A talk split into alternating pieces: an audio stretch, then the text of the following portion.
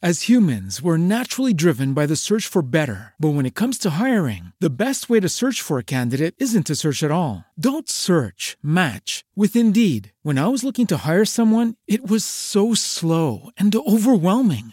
I wish I had used Indeed. If you need to hire, you need Indeed. Indeed is your matching and hiring platform with over 350 million global monthly visitors, according to Indeed data, and a matching engine that helps you find quality candidates fast. Ditch the busy work. Use Indeed for scheduling, screening, and messaging so you can connect with candidates faster. And Indeed doesn't just help you hire faster. 93% of employers agree Indeed delivers the highest quality matches compared to other job sites, according to a recent Indeed survey. And listeners of this show will get a $75 sponsored job credit to get your jobs more visibility at Indeed.com slash podcast. That's Indeed.com slash podcast. Terms and conditions apply.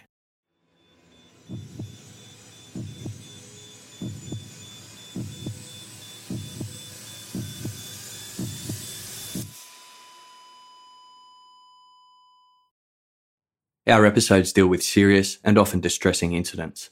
If you feel at any time you need support, please contact your local crisis centre. For suggested phone numbers for confidential support, please see the show notes for this episode on your app or on our website.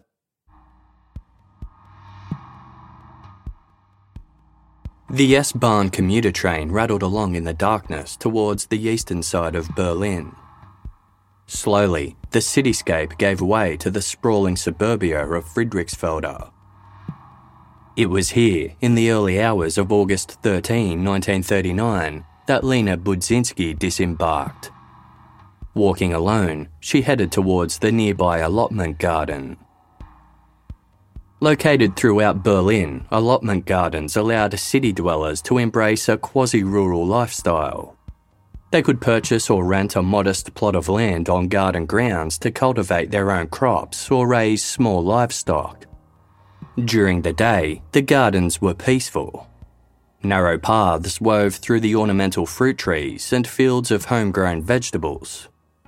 Gardeners tended to their little patch of countryside to the ambient sounds of the resident chickens, pigs, and goats. The Friedrichsfelder Gardens also provided a direct route from the train station to the nearby tenement housing, servicing local residents like Lena Budzinski. As night fell, streetlights, lanterns, and wood fire stoves basked the gardens in a warm glow. Yet, the atmosphere within the grounds had changed in recent times. The Nazi Party had issued regulations that prevented the illumination of public spaces at night. It wasn't an official blackout, but more of a preparation for things to come.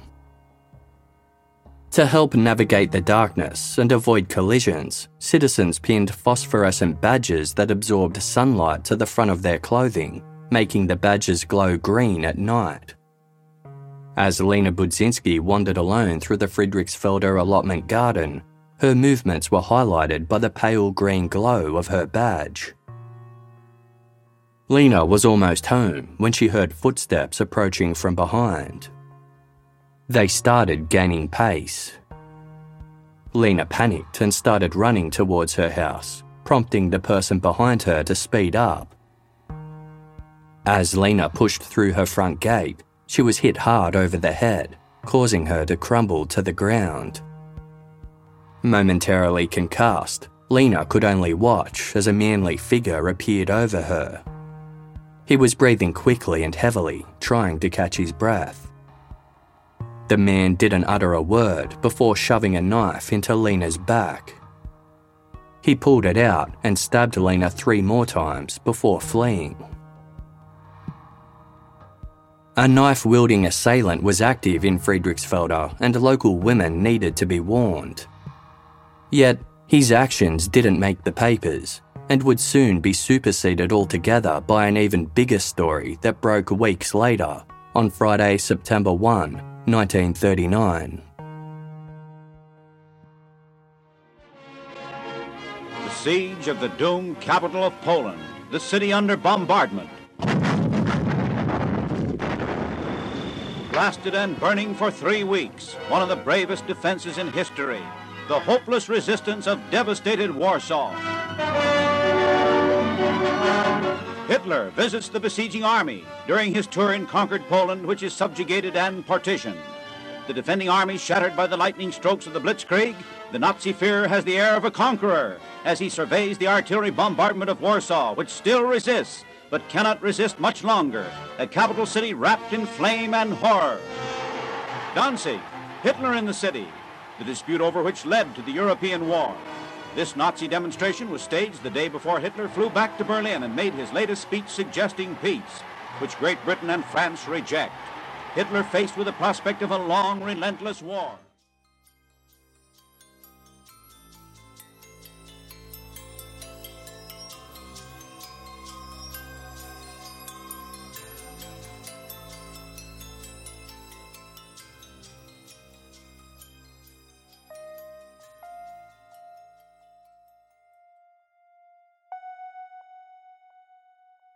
Unbeknownst to Lena, she was not the first one to be attacked in the Friedrichsfelder Garden.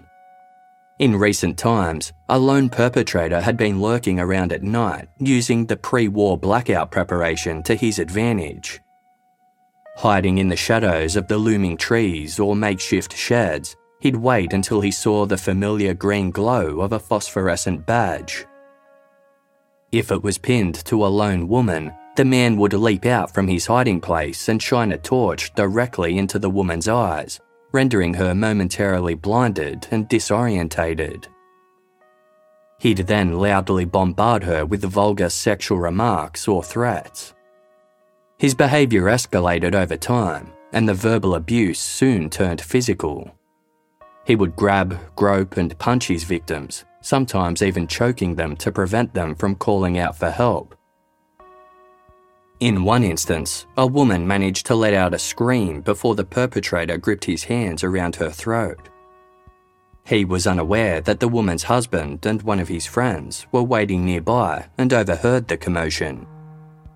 They rushed over and managed to tackle the assailant to the ground while yelling for the police. Fueled by fear, the man managed to overpower them and break free, fleeing into the surrounding bushes. Seemingly learning from this mistake, the man took to disabling his victims, first by striking them over the head with a heavy object so that they couldn't call out for help. He also began carrying a knife. So far, around 30 other women had been targeted, but none had been able to get a good look at the perpetrator. As he hadn't yet seriously harmed anyone, the case wasn't treated as a high priority, and with the news dominated by the ongoing actions of the German armed forces, most local residents remained unaware of the looming threat. It wasn't until Lena Budzinski was stabbed outside her home that police realised that they were dealing with a serious offender. He laid low for a while, which kept the police at bay, but, unable to resist his urges, the assailant eventually continued his spree, reverting back to scaring women with his flashlight and verbal taunts to avoid an immediate reaction from police. It took four months before his desire to kill returned. News of the serial attacker spread slowly through word of mouth, but those who were aware of the lurking danger weren't able to do much about it. With the war underway, the output needed from Germany's factories was more demanding than ever. Women were forced to continue working well into the late hours, producing industrial materials or the weaponry necessary to sustain the Nazi war machine. There was little they could do except hope they wouldn't cross paths with the attacker on their way home.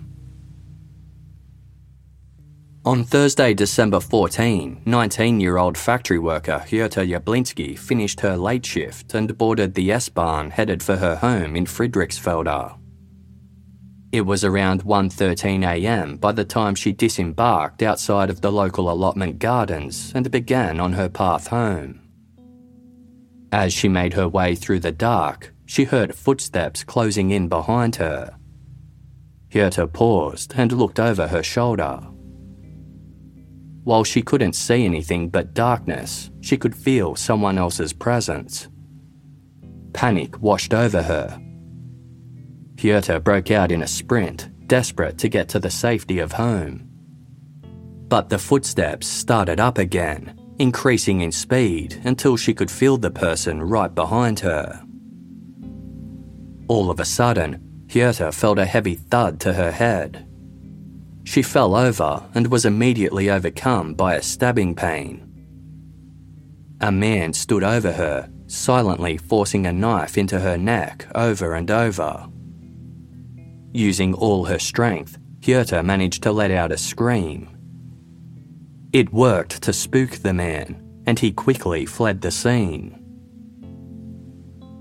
The Friedrichsfelder attacker had struck again. Just like he had done after stabbing Lena Budzinski, he kept a low profile for several weeks until the police investigations dissipated. Once he felt like he was in the clear, he returned to his hunting ground and eased back into his spree with minor confrontations, getting a kick out of scaring the women who passed by. Occasionally, he elevated into physical assaults, but nothing that would provoke police into an active manhunt. This time, it took eight months before his urge to kill returned. At around 1.30am on Saturday, July 27, 1940, 25-year-old Gertrude Nisvant walked quickly through the Friedrichsfelder Gardens. It soon dawned on her that she was being followed. Gertrude didn't live in the area, but had taken the S-Bahn to visit her parents who lived nearby.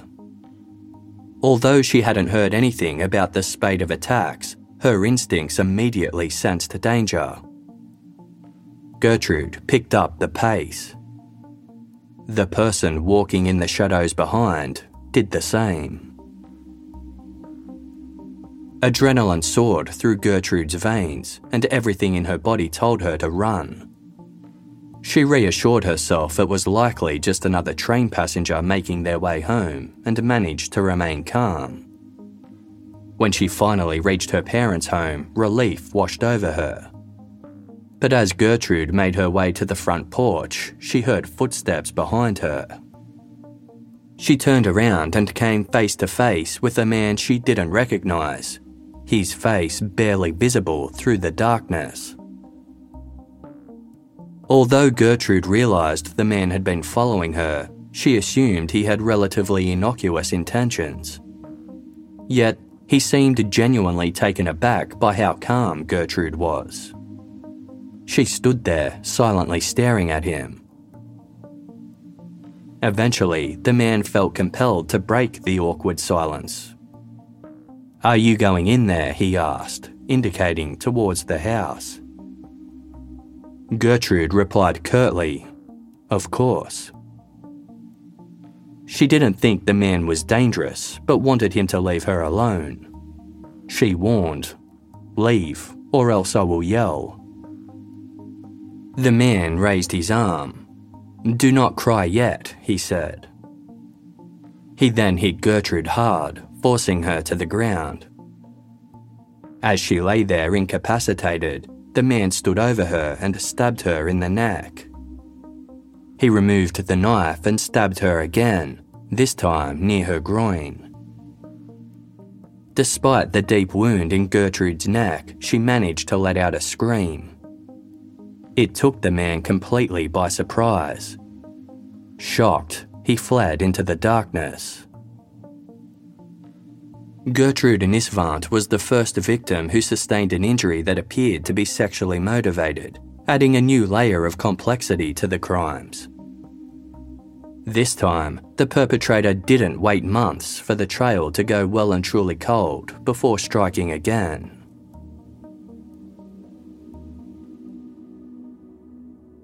Three weeks later, on the evening of Wednesday, August 21, 40 year old Yuli Schumacher was walking home alone through the Friedrichsfelder Gardens. All of a sudden, a flash of light sparked in front of her. Yuli had become so accustomed to the darkness that the bright light caused her physical pain. Realizing the light had come from a flashlight wielding man, Yuli angrily yelled at him to stop he didn't respond. Instead, He struck Yuli over the head with a heavy, blunt object, rendering her unconscious.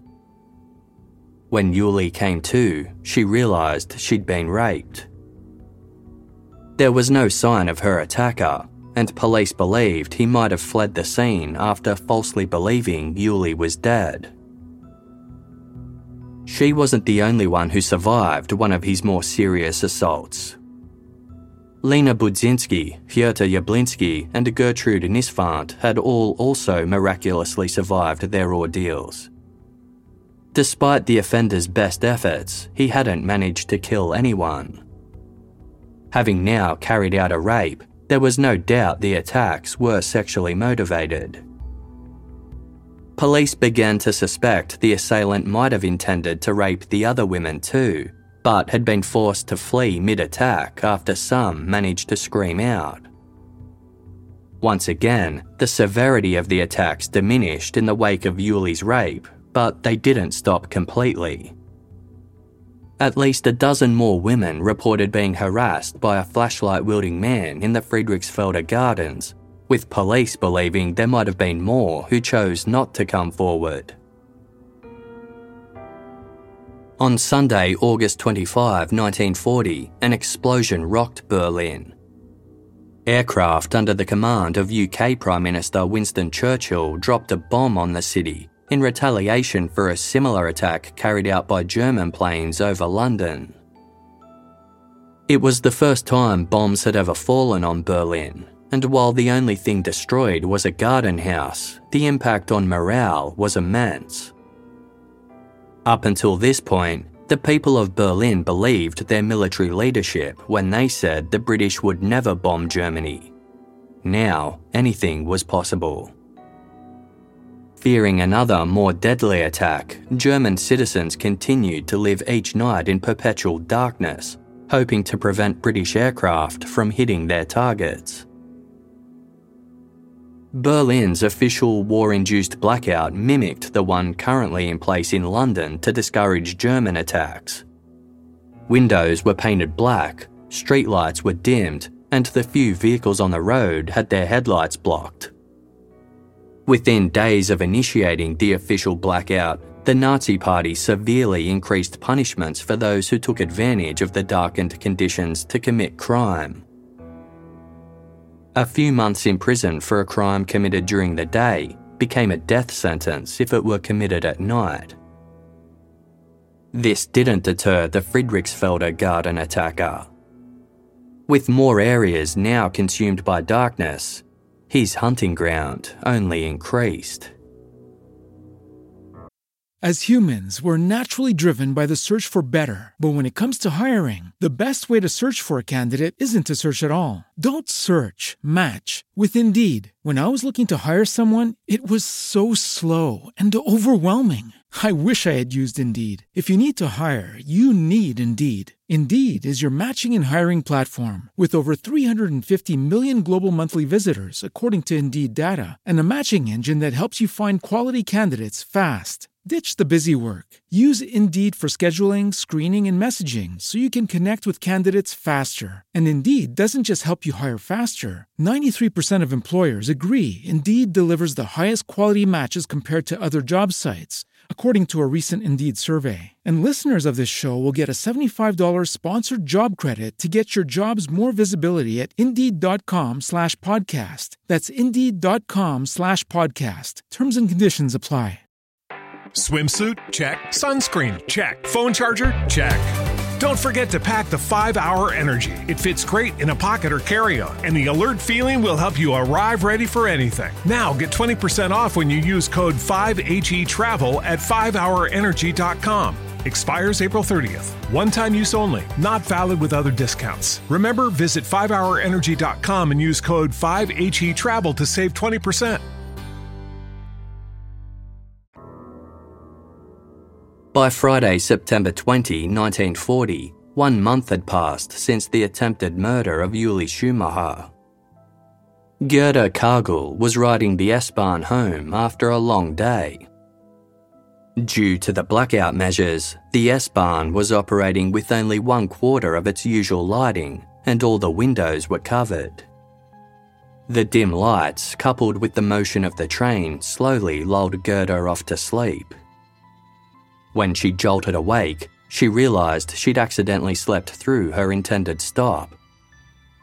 Gerda quickly disembarked at the next station, where she waited in the dark for the next train to take her back in the opposite direction. With the train exteriors void of light, certain spots had been covered with phosphorus paint so they'd emit a small glow at night. Eventually, Gerda saw the glow of the inbound train, followed by the clickety clack sound of its wheels as it slowed to a stop. She boarded and took a seat, with the train continuing onwards until Gerda was the only one left in the compartment. With men away at war, the trains were often only populated by women. By nightfall, many women were at home looking after their families, leaving the local trains near empty, with only late shift workers and transportation staff on board. It was around 11:30 p.m. by the time the train departed Wuhlheide station. As it barreled onwards towards Friedrichshagen, a man approached Gerda. Once he was within arm's reach, he suddenly launched himself at her, wrapping his hands at her throat. Gerda struggled against him, attempting to drag him away towards the sliding door on the side of the train. The door could be manually pulled open even when the train was in motion, so Gerda recognised this as an opportunity to save herself. She managed to make it to the door with the man's hands still wrapped around her throat, but she lost consciousness before she was able to slide it open. By this point, the train was only minutes from the next station. Fearing a boarding passenger would realise what he'd done, Gerda's attacker opened the sliding door. With the train still speeding along at roughly 40 to 50 miles per hour, he pushed Gerda out. Her body was swept up by the fierce wind, flying through the air for several moments before hitting the ground with a hard thud. The following morning, a passerby was walking near the train tracks beyond Wuhlheide station when they heard screams for help. They went to investigate and found Gerda Kargul lying in pain. Her attacker had mistaken her for dead when he pushed her unconscious body off the train, and as luck would have it, Gerda had landed on a soft pile of sand. Had she landed on the rocky surrounds, she would have most certainly died from impact. Instead, Gerda had only suffered a concussion and multiple abrasions. Gerda's personal belongings were discovered a little further up the track, indicating her attacker had thrown them out the door immediately after pushing Gerda out. Yet, when Gerda reported her ordeal to the police, they were skeptical. Given there was no sign that Gerda had been sexually assaulted or robbed, police weren't convinced that a crime had taken place at all.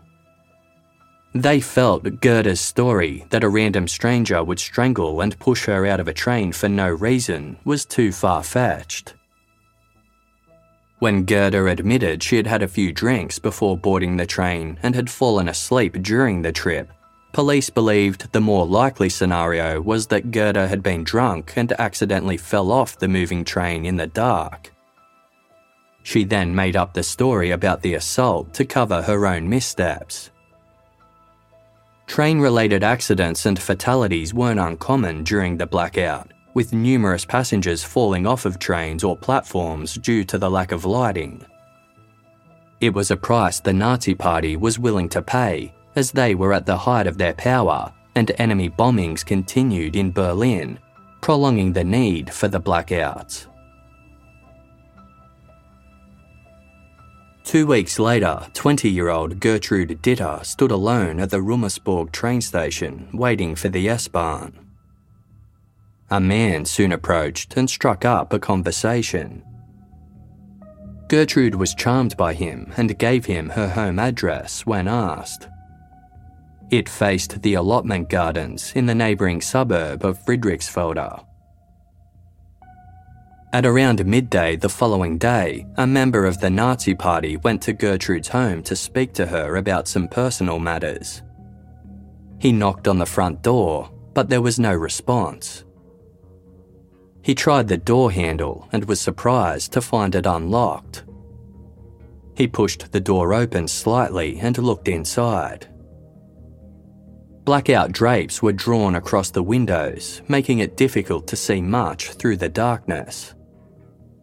The man lit a match, and as the flicker of light cast across the small dark kitchen, he spotted Gertrude's body propped up against a table with one of her hands resting on a bench. Gertrude's eyes were bloodshot, and her long black hair was tucked behind her badly bruised neck, which also bore a deep wound. A fractured hyoid bone revealed that she had been strangled with intense force before being stabbed and dying of blood loss. Gertrude had no defensive wounds, and her house wasn't in disarray, which indicated she likely knew her killer and had willingly let him inside before he launched a swift and unexpected attack. Lying on the ground underneath Gertrude's right hand was a kitchen knife. It didn't contain any blood or foreign fingerprints, making it unlikely that it had been used against her. Instead, it had probably been knocked about during the scuffle, or Gertrude might have wielded it in defence. The murder weapon was deemed to be a pocket knife, which was nowhere to be found. Gertrude hadn't been sexually assaulted, and nothing was taken from her house. Gertrude's two infant children were found asleep and unharmed in the living room, oblivious to what had taken place. Given that most of Gertrude's neighbours had been asleep at the time of the attack, no one had seen or heard anything suspicious. The blackout ensured the man had moved through the area completely unnoticed. Gertrude's injuries matched the Friedrichsfelde Garden attacker's MO to a T, leaving no doubt for the police that the same man was responsible. Given that this was his first successful murder, the efforts to identify him dramatically increased.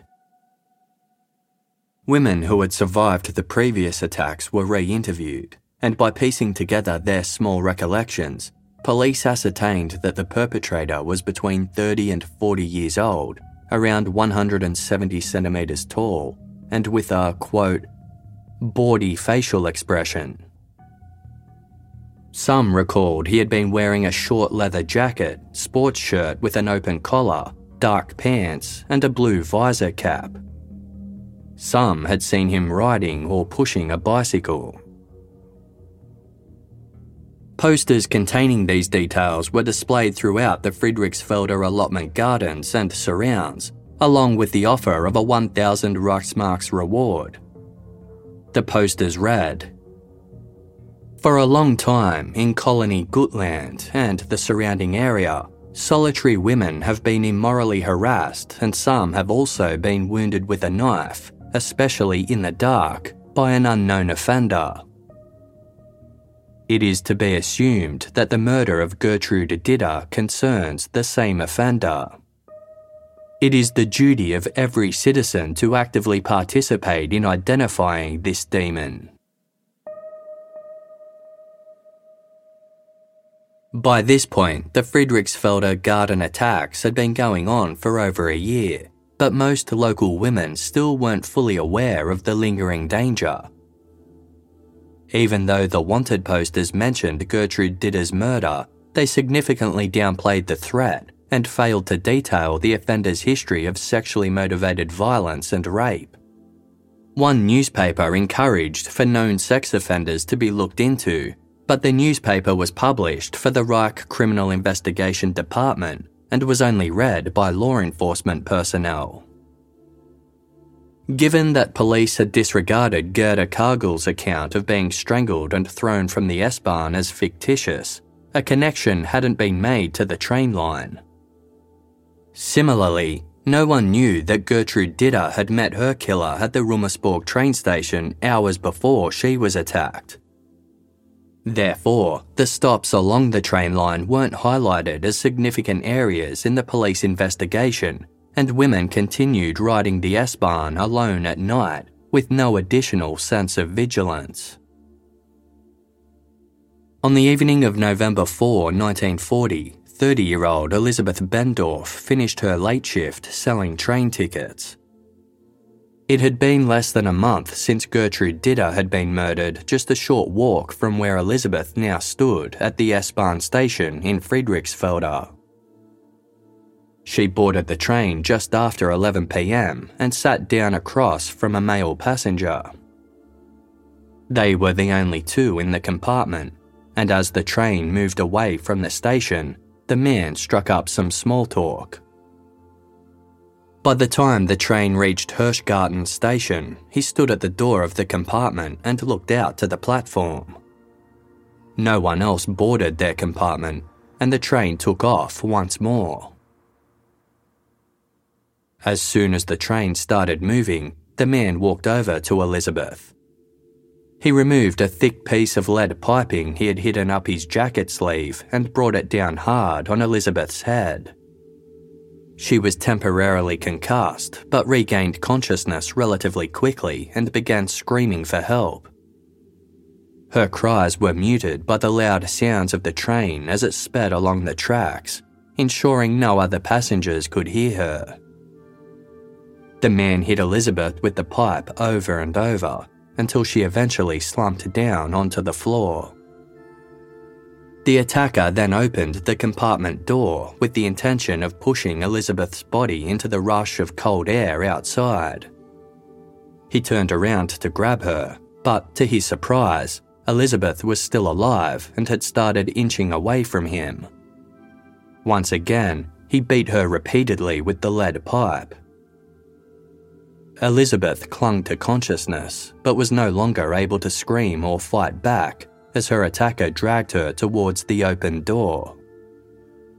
He continued pelting Elizabeth's back and kicking her body until the train descended towards the next station. He then started molesting her. Just before the train lost momentum, he pushed Elizabeth through the open door and out into the darkness. Like Gerda Kargl before her, Elizabeth Bendorf miraculously survived being thrown from the S-Bahn. She suffered a severe concussion and extensive injuries, and it took eight days of treatment in the hospital before she had recovered enough to be questioned by police. While Elizabeth could describe her attack, she couldn't identify the man responsible.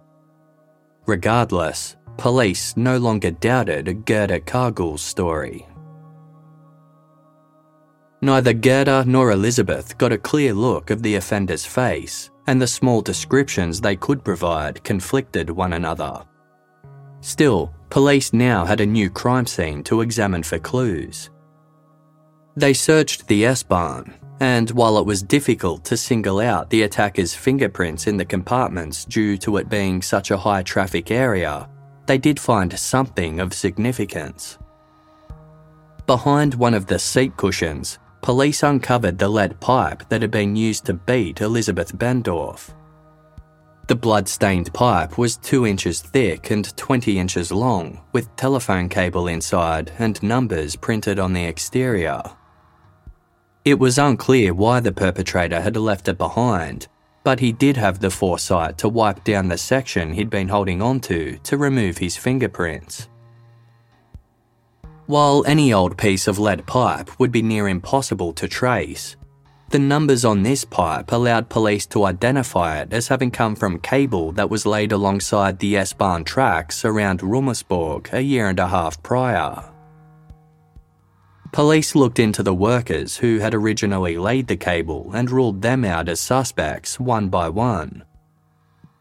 There were only two other ways in which the piping could have been obtained one of the workers could have haphazardly tossed it aside, with the attacker later stumbling upon it. The problem with this theory was that with Germany at war, scrap metal was valuable and therefore unlikely to be willfully discarded. Alternatively, The piping could have been stolen from the warehouse where the scrap pieces of cable were taken after the job was done. Thousands of people had access to the warehouse, meaning anyone could have swiped it. Investigators determined that the same piece of pipe had been used against Yuli Schumacher, thus confirming the Friedrichsfelder Garden and S-Bahn attacks were carried out by the same offender. But they were quick to realise the weapon wasn't the smoking gun they had anticipated. Given that no one had been killed on the S-Bahn, news of the attacks didn't spread, and no increased safety measures were put in place.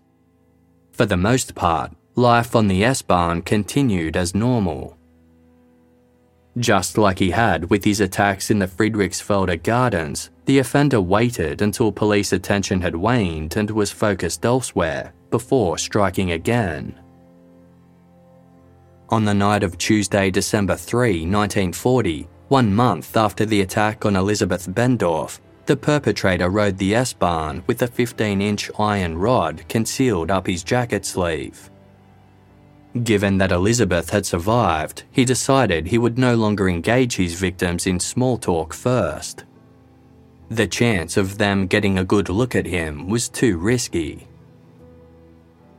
When he spotted 26 year old nurse Elfriede Franke travelling alone in a compartment, he walked right up to her, pulled out his iron rod, and struck her in the head without saying a word. Learning from his previous mistakes, this time he hit harder to ensure Elfriede would be completely incapacitated and unable to scream or try to escape. Elfriede was struck with such force that her skull was shattered and her brain damaged, killing her instantly. Her killer then pushed her body out of the train before it reached the next station. Less than half an hour later, 19 year old Irmgard Fraser was walking alone along a quiet street halfway between the Karlshorst and Rummelsburg train stations. On the nearby tracks, the S Bahn came to a stop. Within minutes, it was off again, the sound of its motor fading into the distance. Irmgard didn't have a moment to acknowledge what came next. Suddenly, a dark figure silently launched from the shadows, raising an iron rod in the air before bringing it down on Irmgard's head, knocking her out instantly. She was hit three more times in quick succession, the rod crushing her skull. Irmgard's body was left out in the open street, where it was found at 4:30 a.m. The dishevelled state of her clothing confirmed she'd been raped. Shockingly, despite her extensive head injuries, Irmgard was still alive. She was rushed to hospital with a detective by her side in case she regained consciousness and revealed any key information about the attack. Unfortunately, that never happened. Irmgard Fraser died later that day from a brain hemorrhage due to her severely fractured skull. In January 1933, the super salesman with the limp, Joseph Goebbels, helps catapult Adolf Hitler and the Nazis into power in Germany. His reward? The Ministry of Propaganda. His objective? The minds and souls of 80 million Germans. A hypnotic speaker, every word, every rehearsed gesture is coldly calculated to hit its mark. Propaganda is an art, best achieved by genius, Goebbels has written. H.R. Trevor Roper tells how he does it. He had uh, absolute control over the organs of propaganda, the press, the radio, uh, everything. So they were centralized, and what he wanted to say uh, could uh, be put before the German people without contradiction. Uh, what he did was to create the image of the party, the image of the Führer. When Goebbels speaks to the German people, who are strictly forbidden to listen to foreign broadcasts, radio wardens see that they listen. Joseph Goebbels was well aware that a serial killer was active in eastern Berlin. He knew that the S-Bahn murderer, as he'd come to be known, had an extensive history of offending, with his actions escalating over time. Now that the perpetrator was striking multiple times in one night, local women were in greater danger, and Goebbels understood that there was little the police could do. Their resources were already stretched due to the war and the blackout induced crime wave. They were also vastly inexperienced to tackle a case of this magnitude. Regardless, as the Minister of Propaganda, Goebbels didn't want any word of it getting out. As detailed in the book A Serial Killer in Nazi Berlin, Goebbels wanted German citizens to fear the Nazi regime and not think they could get away with committing violent crimes. He also didn't want the German men who were fighting in the war to think they'd be better off protecting their loved ones at home. Consequently, the S-Bahn murderer was kept out of the press. A few posters requesting information about Elfriede Franke's murder were dotted around train stations, but they implied it was a one off crime, not the work of a serial killer. Not only did this censorship put more women at risk, it also prevented anyone with information that could be helpful to the investigation from coming forward. Police did what they could within the limitations set by the government, offering a reward of 10,000 Reichsmarks for information pertaining to Elfriede's murder. This was a significant amount of money at the time, with a small home in the area costing around 150 Reichsmarks. Complicating matters was the unpredictability of the killer's behaviour. While he had a clear MO, his crimes weren't always carried out in the same manner or location. Sometimes he struck in the expansive allotment gardens, on the S-Bahn, or along the surrounding streets. Sometimes he interacted with or taunted his victims. Other times, he struck without any word or warning. Although the S-Bahn murderer had only committed a few sexual assaults, police believed all his crimes were sexually motivated. Whether or not he raped or molested his victims depended if he thought he could get away with it in time without getting caught. Time was of the essence. With the attacks occurring more frequently, it signified that the thrill was wearing off quicker for the S-Bahn murderer he would likely continue to strike more often to satisfy his desire.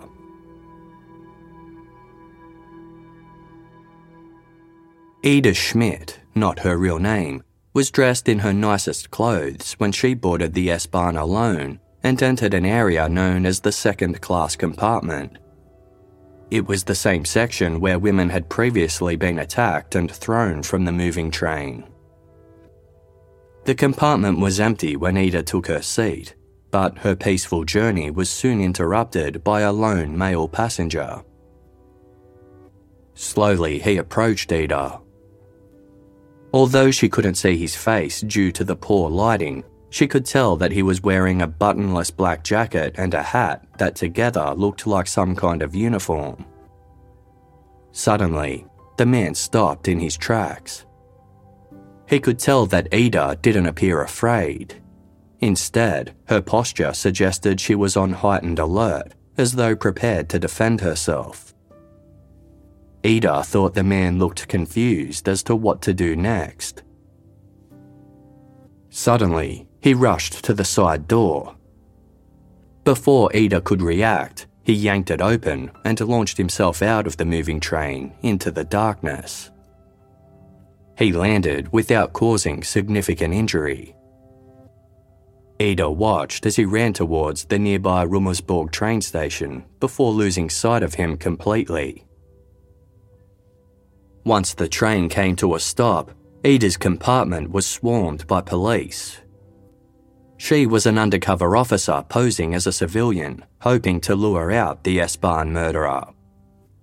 Although it couldn't be confirmed with absolute certainty that the man who approached Ida was the killer, his behaviour was suspicious enough for police to strongly believe it was. Additionally, while the garden attacker dressed in casual clothing, survivors of the S-Bahn attacks reported that the perpetrator wore some kind of uniform. Police scoured the tracks and nearby stations, but found no sign of the man. No one who had crossed paths with the Bahn murderer was able to accurately identify what kind of uniform it was. Their accounts differed, with some describing it as blue while others said black. Some said he wore a hat with an emblem on the front.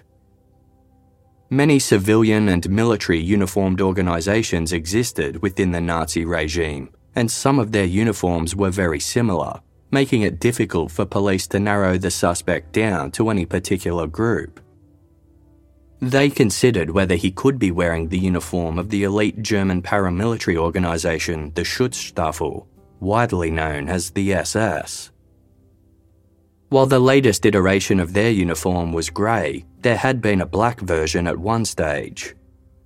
Members also wore a distinct peaked cap with an eagle and skull and crossbones insignia on it. The possibility that the S Bahn murderer could be part of the SS had major implications. Police handled this theory discreetly while continuing with their efforts to catch the killer. More decoys rode on the S Bahn, including male police officers dressed in feminine clothing. It was hoped the killer wouldn't notice the ruse in the darkened conditions. They lingered on the trains at night, waiting for the killer to strike. The winter sun was yet to rise on the morning of Sunday, December 22, 1940, when 30 year old Elizabeth Bungener boarded the second class compartment of the S Bahn at 6 am. She was alone but excited. She was headed to see her military husband, who was currently stationed outside of Berlin. But the two would never be reunited. Six hours later, Elizabeth's body was found lying on the railway tracks between Friedrichshagen and Rahnsdorf stations. She had been repeatedly struck in the head with a blunt instrument, likely an iron rod or lead pipe. Elizabeth survived the savage beating but was killed when her body was pushed from the moving train. Elizabeth Bungener was the fourth killing carried out by the S Bahn murderer and the first to have been targeted in the morning. It was clear to police that whoever was responsible was changing tactics, as if they knew about the decoys monitoring the S Bahn at night. Police resources were far too stretched to have undercover officers manning the train round the clock.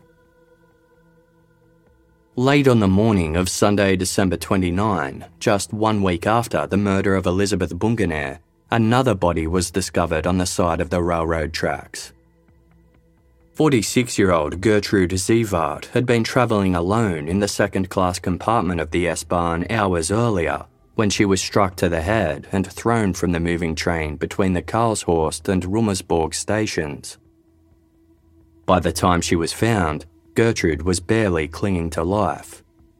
She was rushed to hospital but died later that day. 27 year old Hedwig Ebauer was targeted the following Sunday. This time, the S Bahn murderer used an old tactic he choked Hedwig until she fell unconscious, then threw her body from the train.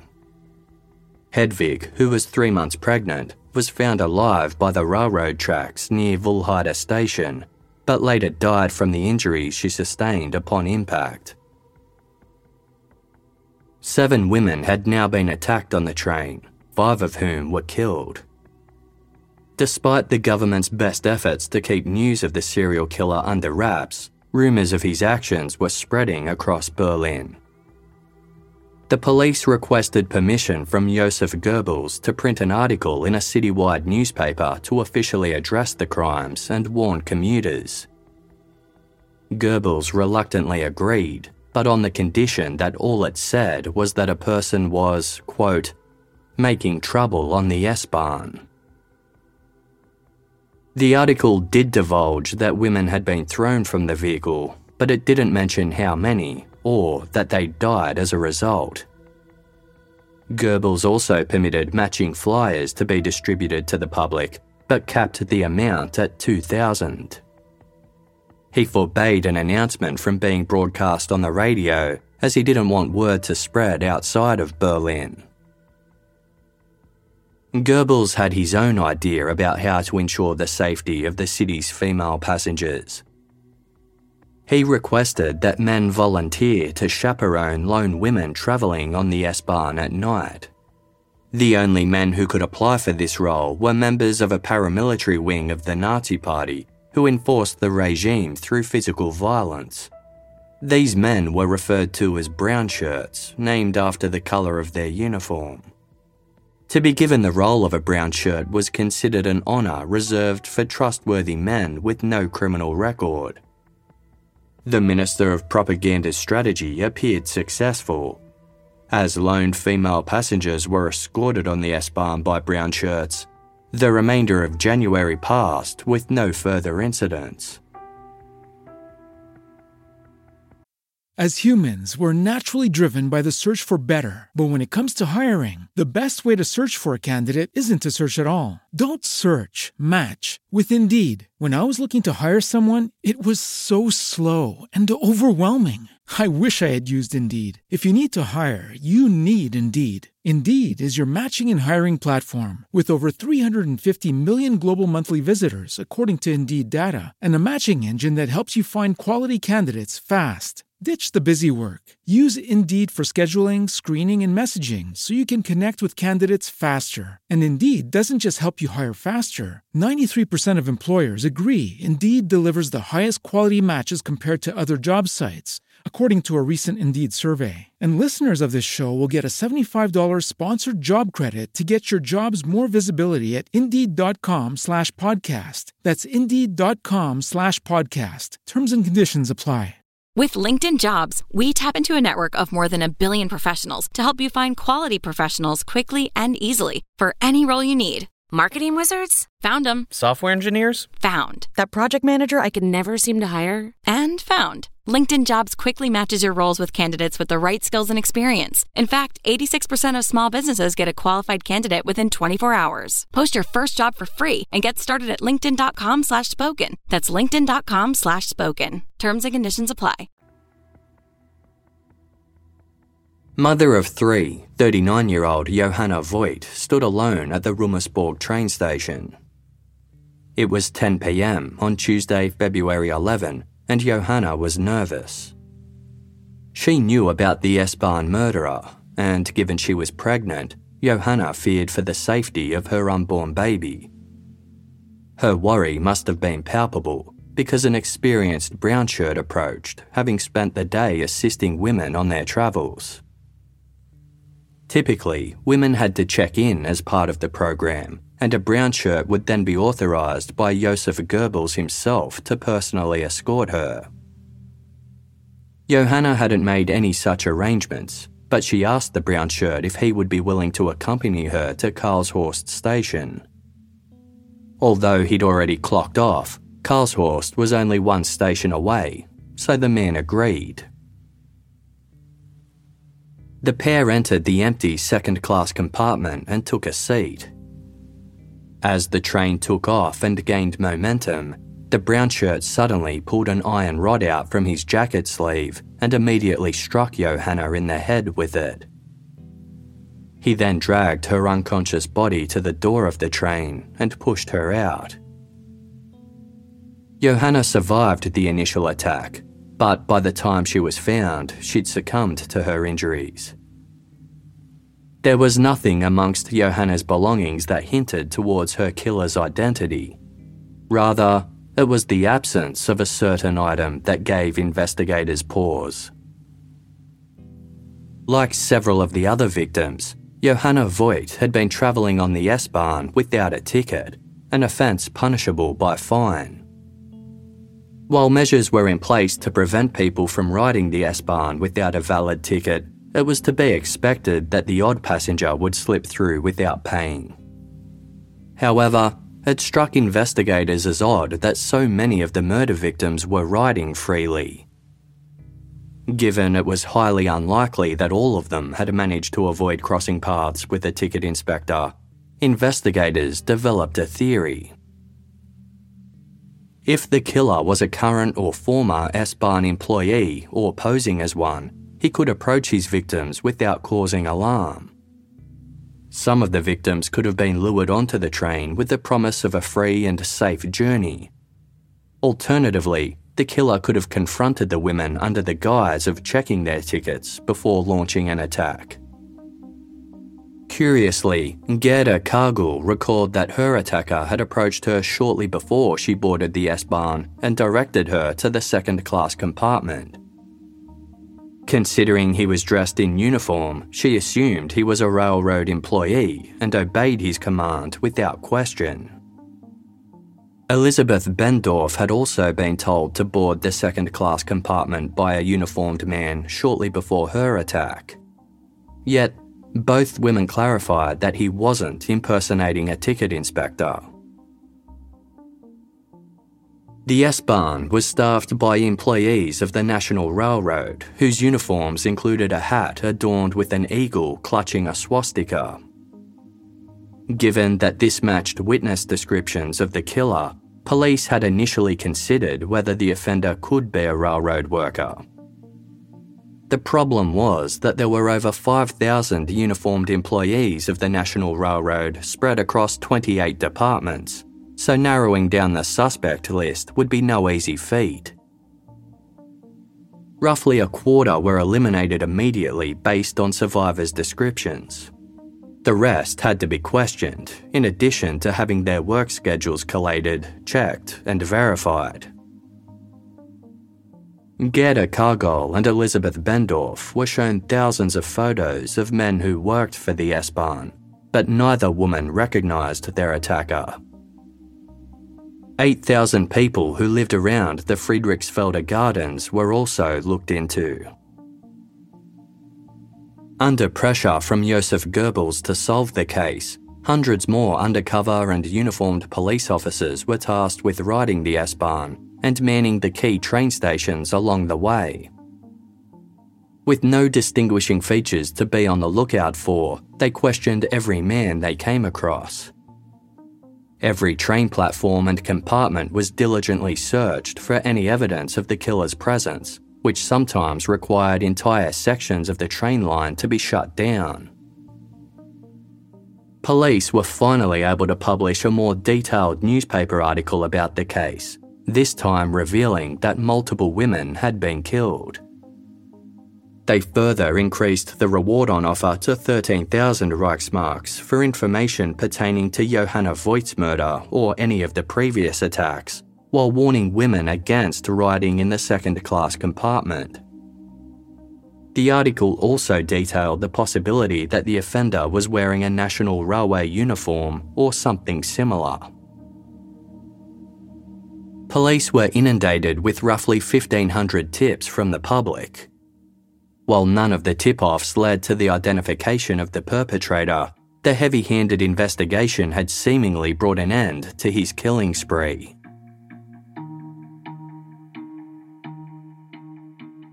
By Thursday, July 3, 1941, five months had passed since the S-Bahn murderer had last struck. With the increased police presence and the public now on high alert, commuters were safer than ever before. In the early morning hours, 35 year old Frida Koziol rode the S-Bahn without incident. She disembarked at Rummelsburg station along with nine other women and one man. As they left the platform, the group scattered to take their different routes home. Frida headed alone down a path towards the nearby allotment gardens. Once she reached the quiet and darkened grounds, she was struck in the back of the head with an iron bar. The beating continued once she was on the ground, resulting in Frida's skull caving in. Her attacker then tore off her clothing below the waist and proceeded to rape her before fleeing the scene. Frida's bloodied and partially naked body was found shortly after, making her the eighth fatality at the hands of the S-Bahn murderer. Frida's death was a blow to investigators. Having narrowed in on the S-Bahn, they'd overlooked the perpetrator's previous hunting grounds and hadn't thought to put safety measures in place in the allotment gardens. The police felt partially responsible for Frida Koziol's murder, as it was clear that the killer knew the police had taken over the train system. Instead of changing tactics to flush him out, their defiant actions had forced the killer away from the very spot they might have otherwise caught him. Still, the gardens provided evidence that the S-Bahn did not. A set of fresh shoe prints were pressed in the dirt surrounding Frida's body and led 50 metres beyond, indicating that someone had knelt down next to her body and inspected it before running from the scene. Plaster moulds of the prints revealed the shoe in question was a size 39.5 with an extra thick rubber sole and distinctive tread pattern. They matched shoes manufactured by a specialist podiatry company. As luck would have it, the company kept well documented records of all their customers, including those who had purchased the size 39.5 shoe. Armed with this list, investigators began tracking down and interviewing each of the customers. Most were fighting in the war or lived too far away and were promptly ruled out. But there was one man that caught investigators' interest. He lived near the Rummelsburg train station, right by the allotment gardens where dozens of women had been attacked. He was a carpenter named V. Hyman. A check of his police records revealed that Hyman had a criminal conviction for voyeurism, having previously been caught spying on a couple having sex. It was the only blemish on an otherwise clean record. Hyman was taken in for questioning, during which he denied involvement in any of the S-Bahn murderer's crimes. In the meantime, his home was searched for any evidence that could link him to the case officers found a pair of custom podiatry shoes and compared them to the moulds taken alongside Frida Koziol's body. They were a match. When Hyman was informed of this discovery, he admitted that he'd stumbled across Frida's body and had knelt down to inspect it. Once he realised she was dead, he fled the scene. Hyman didn't admit to this earlier because he was scared of being used as a scapegoat. He was also mindful that the penalty for sex based crimes were severely amplified during the blackout. Given his history as a convicted sex offender, he feared that he'd be handed a death sentence despite his innocence, just so authorities could close the case. Police were forced to drop the Hyman lead when they discovered that he had solid alibis for a large percentage of the barn murderer's attacks, thus ruling him out as the perpetrator. Whether he'd face any repercussions for failing to report Frida Koziol's murder remained to be seen. Whatever the case, police were back to square one.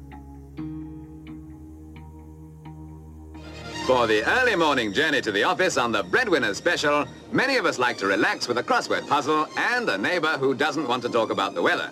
For the opposite sex, no crossword, but someone who does want to talk about the weather, or anything else for that matter. But for the driver, there is nothing relaxing about the trip. The complex array of points and signals demand a higher degree of concentration than that of the daily puzzlers. But the driver is secure in the knowledge that the signals are correct. The constant addition of new and improved signaling systems handled by highly skilled operators should give the green light to the most nervous passenger. Following the murder of Frida Koziol, police extended their covert surveillance to the Friedrichsfelder allotment gardens, while also observing the S more discreetly. Although these preventative measures had previously deterred the perpetrator temporarily, the police knew they were unsustainable in the long term. Once officers were forced to return to other duties, the S-Bahn murderer would no doubt resume his spree. Meanwhile, investigators were still making their way through the long list of employees from the National Railroad, questioning everyone about the murders. None so far had raised their suspicions, and the ticket inspector lead was a dead end. Police considered the possibility that the killer wasn't a railroad employee at all, but had been wearing a fake or stolen uniform. Then, a week after the murder of Frida Koziol, as they were wrapping up close to six months' worth of railroad employee interviews, there seemed to be a much needed breakthrough. Police concluded the interviews with a standard question Have you noticed anything suspicious about any of your co workers? One man had. He'd spotted a colleague, 28 year old Paul Ogorzow, leaving work in the middle of his shift by jumping over a fence. When confronted, Ogorzow said he was off to see a woman. He returned sometime later without any of his superiors noticing his absence. Ogorzow had worked for the railroad for six years, having worked his way up from a temporary role as a manual labourer to a permanent position as an auxiliary signalman. He was stationed in a tower near the Rummelsburg station, where he worked mostly alone, monitoring signalling that ensured the trains ran efficiently and safely. Despite having worked at the company for a long time, Ogorzow wasn't close to his colleagues. Many didn't even know his name. Paul Ogorzow had already been questioned in relation to the S-Bahn murders. Records showed he had been working at the time of the attacks, and his role had him positioned in a signal tower, a building along the railroad that was independent of the stations. He was not required to ride the S-Bahn as part of his duties or interact with passengers. Officers had found Ogorzow assiduous and industrious, and he was praised by his superiors for his unblemished work history. He was ultimately ruled out of the investigation. However, when his colleague reported Ogorzow's history of disappearing mid shift, his roster no longer provided him with an alibi. While Ogorzow didn't have a violent criminal record or history of sexual deviancy, he had been arrested for burglary some years prior. Even with this conviction, there was nothing in Ogorzow's background to suggest he was capable of the S-Bahn murderer's crimes. He was a hard-working German national and married father of two. Most importantly, he was a long-time and upstanding member of the Nazi Party. Ogorzow relished being a Nazi Party member and his loyalty was rewarded with the highly regarded position of sergeant in one of the group's paramilitary offshoots, colloquially known as the Brown Shirts. This role saw him tasked with safely escorting women to and from the S-Bahn during the height of the killings. Ogorzow dismissed the allegations that he'd previously left his work post, saying whoever accused him of that was either lying or mistaken. It took some time before he finally confessed that it was true. He explained that he was having an affair with a married woman who lived nearby. He'd initially lied to avoid getting into trouble with his wife or employers. The woman confirmed she and Ogorzow were having an affair, and while this supported Ogorzow's claims, it didn't clear him as a suspect. All it did was prove he had a habit of abandoning his work post on the sly. Upon re examining Ogorzow's work schedule for the nights of the murders, investigators discovered that the killings had occurred at times when no trains had been passing through. As Ogorzow worked alone, this meant he could have left his signal tower without anyone noticing his absence or lack of input. A search of Ogorzow's home near the Friedrichsfelder Gardens uncovered several uniforms and matching caps, including those he wore while on the job. At first glance, the clothing appeared clean. but a microscopic examination of the fabric revealed bloodstains, including a large amount around the crotch area of his pants. Ogorzow claimed the blood had come from his wife, who had been sick three days earlier. She corroborated this story. Ogorzow added that he'd also recently cut his finger and had wiped the blood on his pants. Testing confirmed the blood was indeed human, but there wasn't enough to establish what type it was, and as DNA testing didn't exist at the time, nothing else could be ascertained. Bloodstains were also found on Ogorzow's work jacket. Forensics concluded that this blood spatter was consistent with a violent attack. Inside Ogorzow's home, investigators also found a sports shirt, dark pants, and a blue visor cap, similar to the outfit worn by the flashlight wielding menace in the Friedrichsfelder Gardens. It was an area Ogorzow was familiar with as he had to pass through the gardens on his way home from work. Due to his shift work, this often took place late at night, and sometimes Ogorzow was on his bike. Ogorzow denied doing anything wrong, but after intense questioning, he eventually relented. He admitted to being the bike riding, flashlight wielding man who had harassed women the year prior but maintained the worst offence he'd committed was once grabbing a woman. Ogorzow was taken to the Friedrichsfelder Gardens to pinpoint exactly where he had carried out the minor offences he had confessed to. It soon became clear that Ogorzow had committed far more than he was willing to admit to. Over the next three hours, he struggled to keep track of where everything had taken place. At one stage, he pointed out a railway underpass as the location where he'd scared a woman by shining his flashlight at her. This was actually the place where a felony assault had reportedly taken place.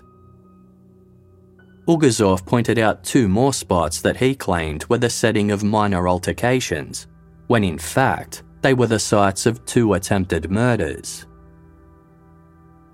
Out of all the survivors, only Gertrude Nisvant was able to positively identify Paul Ogorzow as her attacker after seeing him in police custody. He'd confronted her on her parents' doorstep, and the pair had a brief interaction before he had attacked. Once the garden tour was over, Ogorzow asked to speak with the officer in charge of the Serious Crimes Unit, Commissioner Wilhelm Lutka. Investigators suspected this was a tactic, and Ogorzow was perhaps going to use his standing in the Nazi Party to influence a senior member of police. His request was granted, but when Ogorzow was led into the interrogation room, he was confronted with five skulls belonging to the S-Bahn murderer's victims. They were placed on the centre of a table with a light shining directly on them, their hollow eyes aimed in Ogorzow's direction. Ogorzow looked at Commissioner Lutka and immediately remarked, You gotta help me. He began to insist that he was a loyal member of the Nazi Party and went on to describe violent acts he had committed against the Jewish people in the hopes it would endear him to Lutka. Commissioner Lutka had endured the highs and lows of the S-Bahn murderer investigation and wanted the case solved more than anyone. He would later remark Rarely has the work of the Berlin criminal police, particularly homicide, been of such strong public interest. Lutka knew the longer citizens lived in fear of the threat, the more they would question the abilities of those tasked with protecting them. Pretending to be sympathetic, Commissioner Lutka told Paul Ogorzow that if he wanted help, he would need to tell the police exactly what he'd done. Ogorzow's next move was unexpected. He admitted to committing the murders, but described them incorrectly saying he had stabbed the women to death. He was trying to muddy the waters so it would be difficult to convict him. Commissioner Ludka pressed Ogorzow to reveal the truth by methodically going over all the evidence, including the skulls that were sitting before them. Large holes were clearly visible from where they had each been struck with a heavy blunt object, injuries that couldn't have been inflicted with a knife. At this point, the blood drained from Ogorzow's face. He said the injury must have occurred when the victim fell from the train, even though that possibility had already been excluded by forensic experts. Commissioner Ludka asked Ogorzow point blank, What did you beat these women to death with? Reaching the end of the line, an ashen and trembling Ogorzow replied, with a lead cable.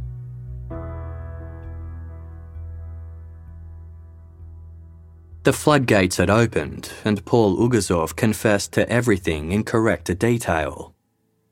He spoke of the attacks in the garden and how he'd adjusted his tactics with each mistake, eventually committing his crimes on the S-Bahn, which he was innately familiar with. He knew the second class compartment had the fewest passengers and was empty more often, making it the ideal spot to strike.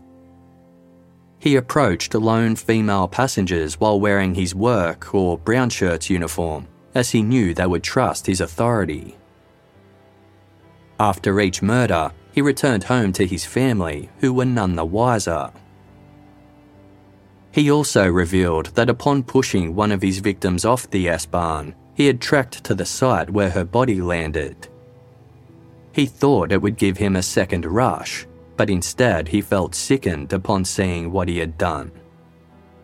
He didn't revisit any of his crime scenes after that. In a written confession, Ogorzow provided an insight into how his murderous urge developed, but it was really an attempt to use his political ties to sway public opinion. He wrote, a few years ago, I had sex with a stripper and then went to a Jewish doctor. The Jew, who knew I was a Nazi Party member, has, out of hatred for the Nazis, mistreated my gonorrhea, the consequence of which has affected my state of mind. I would like this considered for sentencing purposes. Therefore, I am not responsible for my actions. Also, Please bear in mind that I'm a party member. He also tried to pin his behaviour on head injuries he sustained in his youth, though he showed no evidence of brain damage. In fact, in their report, the investigating police described Ogorzow as having a completely cold and calculating nature, without any nerves or inhibitions when it came to satisfying his sexual urges. The report added that he had willingly and consciously exploited the blackout, giving him greater opportunity for his attacks and facilitated his escapes. Paul Ogorzow's trial commenced just two weeks after his arrest. Any hope that his standing within the Nazi Party would absolve him of his crimes was short lived, as he was found guilty for the murder of eight women and the attempted murder of six others. Calling Ogorzow a beast in human form, deservedly eliminated from the national community, the judge sentenced Ogorzow to death. Seemingly accepting that his previous explanations had failed, when Ogorzow was asked why he felt compelled to kill women, he finally revealed, Because I hate them. There was no death row within the German criminal justice system. A death sentence was to be carried out within hours of being handed down. Paul Ogorzow was executed by decapitation the following day. His remains were sent to the Institute of Anatomy and Biology to be used for research purposes. A few weeks later, a letter was sent to Ogorzow's wife. It was a bill from the prison. Ogorzow's execution had caused wear and tear to the guillotine blade, and his wife would have to pay to service it. Two days after Ogorzow's execution, Florida's Miami Herald newspaper printed an article that read Strangely, a Berlin court sentenced a railway worker to death because he killed eight women. Under the circumstances, it would seem that the man would have been placed in the army, or better yet, in a bomber. Then he could have bombed and killed women during blackouts in England. Instead of being executed, he would have been rewarded with medals. A monument might have been erected to him. Government is peculiar. It would punish one man because he murdered. It organises armies and trains them to murder on a wholesale scale. Paul Ogorzow is sentenced to death for killing eight women. Adolf Hitler is saluted and cheered because he has killed thousands of men, women, and children.